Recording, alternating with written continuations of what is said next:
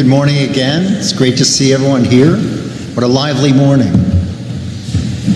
Now, by all rights, this morning's sermon should feature this familiar reading from Matthew called the Beatitudes, which we just heard. I've said multiple times that I think we are a kind of a Beatitudes kind of church, marked most notably by the stained glass windows on the east side of our nave. And as this year we're marking the 30th anniversary of this beautiful space, it'd be good and joyful thing, you might say, to call out our heritage with and through the Beatitudes. But we have much of the rest of Epiphany to dive into the familiar writings of Matthew 5. And this morning I found myself drawn instead to a slightly less familiar reading from 1 Corinthians, where Paul says, We proclaim Christ crucified a stumbling block to Jews and foolishness to Gentiles. Now, Paul opens the reading that we just heard with a quick summary of his message. For the message about the cross is foolishness to those who are perishing, but to us who are being saved, it is the power of God.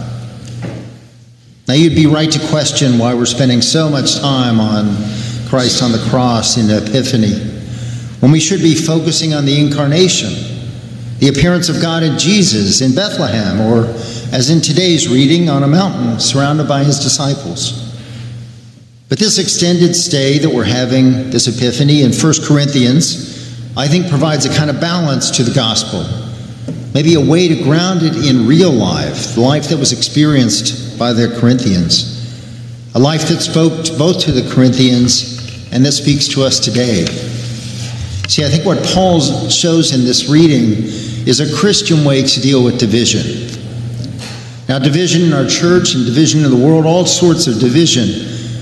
And it's kind of almost become cliche to talk about divisions and the divides in our world. So, what can we learn from the Apostle Paul? Now, Paul calls the crucifixion, as you heard me say a minute ago, as a stumbling block to Jews and foolishness to Gentiles. You see, the Jews expected the Messiah to arrive in a great glory, not crucified on a cross just outside of Jerusalem. The Gentiles, relying upon their minds and on wisdom, found the idea of all powerful God crucified to be utterly foolish. It just didn't make sense. Now, both the Jews and Gentiles failed to recognize God's triumph in the cross. Both were blinded by their idea of how God would be versus how God actually is. Now, the city of Corinth was a community of ex slaves and had its origins in poverty and exile. But because of its great location, connecting the Ionian and Aegean seas, it had become a thriving community, now overrun with the nouveau riche, masters of the universe who were used to getting their way. Think of it like the maybe the Bentonville of its day, used to being control. Now I don't put shame there. I lived there for eight years, but just saying. Paul's church was divided and tearing itself apart from within. You may recall last week's strange Corinthian reading, which Jay Rudy did so well, when Paul seems confused about whom he may have baptized or not. He said, I thank God that I baptized none of you, well, except Crispus and Gaius, so that no one can say you were baptized in my name. And then he adds in parentheses, well, I did also baptize the household of Stephanas. Beyond that, I don't think I baptized anyone else. So I love that little meandering that Paul does in that reading in Corinthians. It's, it's really Paul at his most real, most human. And what Paul's doing is arguing for unity for his divided church. He's been told about he's he's been told about the battle lines that have been drawn. He even plays them back to him. He says, What I mean is that each of you says, I belong to Paul, or I belong to Apollos, or I belong to Cephas, or I belong to Christ. Everybody thinks they know best, and it's tearing the church apart. So he argues for unity through the saving power of God on the cross that the Corinthians, thinking they know how God works, are no better than the Jews or Gentiles, that they are stumbling blocks and utter foolishness. See, in his call for unity, I think Paul does something quite clever. He introduces a third way. See, he didn't even address the divides that are tearing the church apart because there's no need to stoop to that level of discourse. Instead, he asked them to look at a third thing. It's not a compromise, but a more unifying force. He asked them to look at the saving power of God. This third way brings to mind one of our favorite writers, Cynthia Bourgeault, whose law of three urges us to always look for that unifying idea, that higher thought, that third way. She says we shift the focus away from trying to eliminate the opposition toward working toward a more spacious solution. And it's what Paul is doing with the Corinthians. He's not addressing the division head on, and I imagine that's pretty frustrating for those in Corinth. There were likely several meetings after the meeting in the church parking lot for the supporters of Apollos or Cephas or even Paul. Paul's third way, pointing to the unifying power of God and the cross, is meant to lift the Corinthians to a new level. He lands it with them by asking them to reflect on their own calling. God chose what is foolish in the world to shame the wise. God chose what is weak in the world to shame the strong. He's speaking to the people of Corinth. And in his way, in his third way, Paul reframes the argument and destroys the apparent binary. This idea of I belong to this or I belong to that, and I'm right and you're wrong. And as foolish as it may seem, Christ on a cross crucified as the ultimate sign of God's power. This third way made me wonder about our own divisions, our seemingly impenetrable divides that mark so much of our mental imaginations these days. So, if you wouldn't mind, I'd like to go down a little rabbit hole with you. Um, I'm a big fan of advertising. I have been pretty much all my life, memorizing jingles as a kid that I still remember today. And if you want to ask me, I'm happy to recite some to you. It's probably part of the reason I spent much of my life working in advertising. I never created anything like the jingles of my childhood, but I enjoyed a very good life. And as we approach the holiest of holy advertising days, the Super Bowl, that's true, I've been more and more aware of the advertising around us. And one campaign that sticks out is the slickly produced pro Jesus effort. It's called He Gets Us. Developed and funded by a mysterious group of big money donors, the campaign plans to spend a couple of billion dollars over the coming years and promises a couple of big Super Bowl ads the next couple of weeks. Now, if you've not seen them, they generally open on an unidentified person or group a lonely person, a family of refugees, a rebellious gang, an anxiety ridden woman, and carefully wend their way to the big reveal. Jesus was lonely, a refugee, a gang leader. Jesus was anxious. And it ends with the placard, He gets us. Now, I'm, not, I'm still not sure what I think about the campaign, but I have to admit it has kept me thinking about it, which is part of the point, I guess. Now, the stated aim per the creators of the campaign is, and I have to add, this is in the regrettable language of marketing, it is to increase the relevancy of Jesus among Americans. It goes on to reveal that the research found that generally positive feelings toward Jesus, but not toward Christianity. One reviewer even titled it Reintroducing Jesus to the Americans.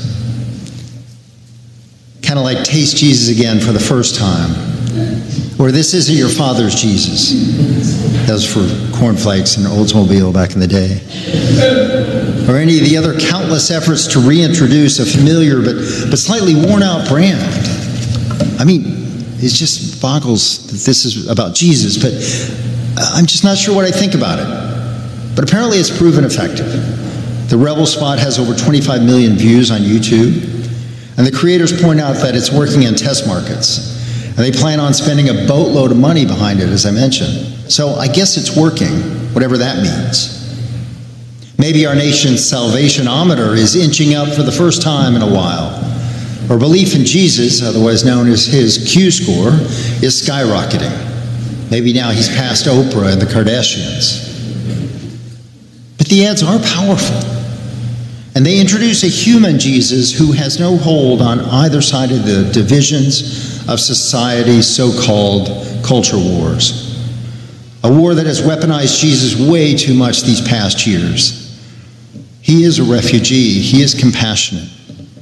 He's been through tough times, just like you, just like me.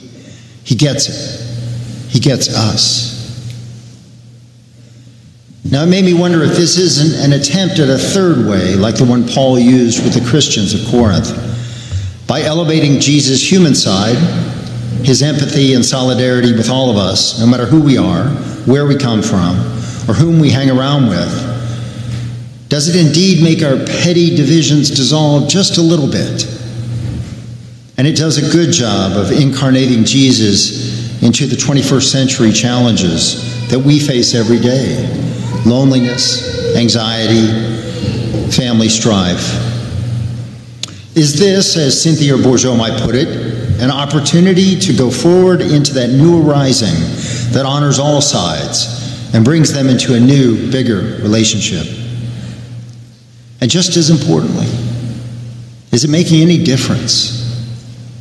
Now, I generally find any human attempt at doing what God does best, including my own attempts, to be an exercise of futility.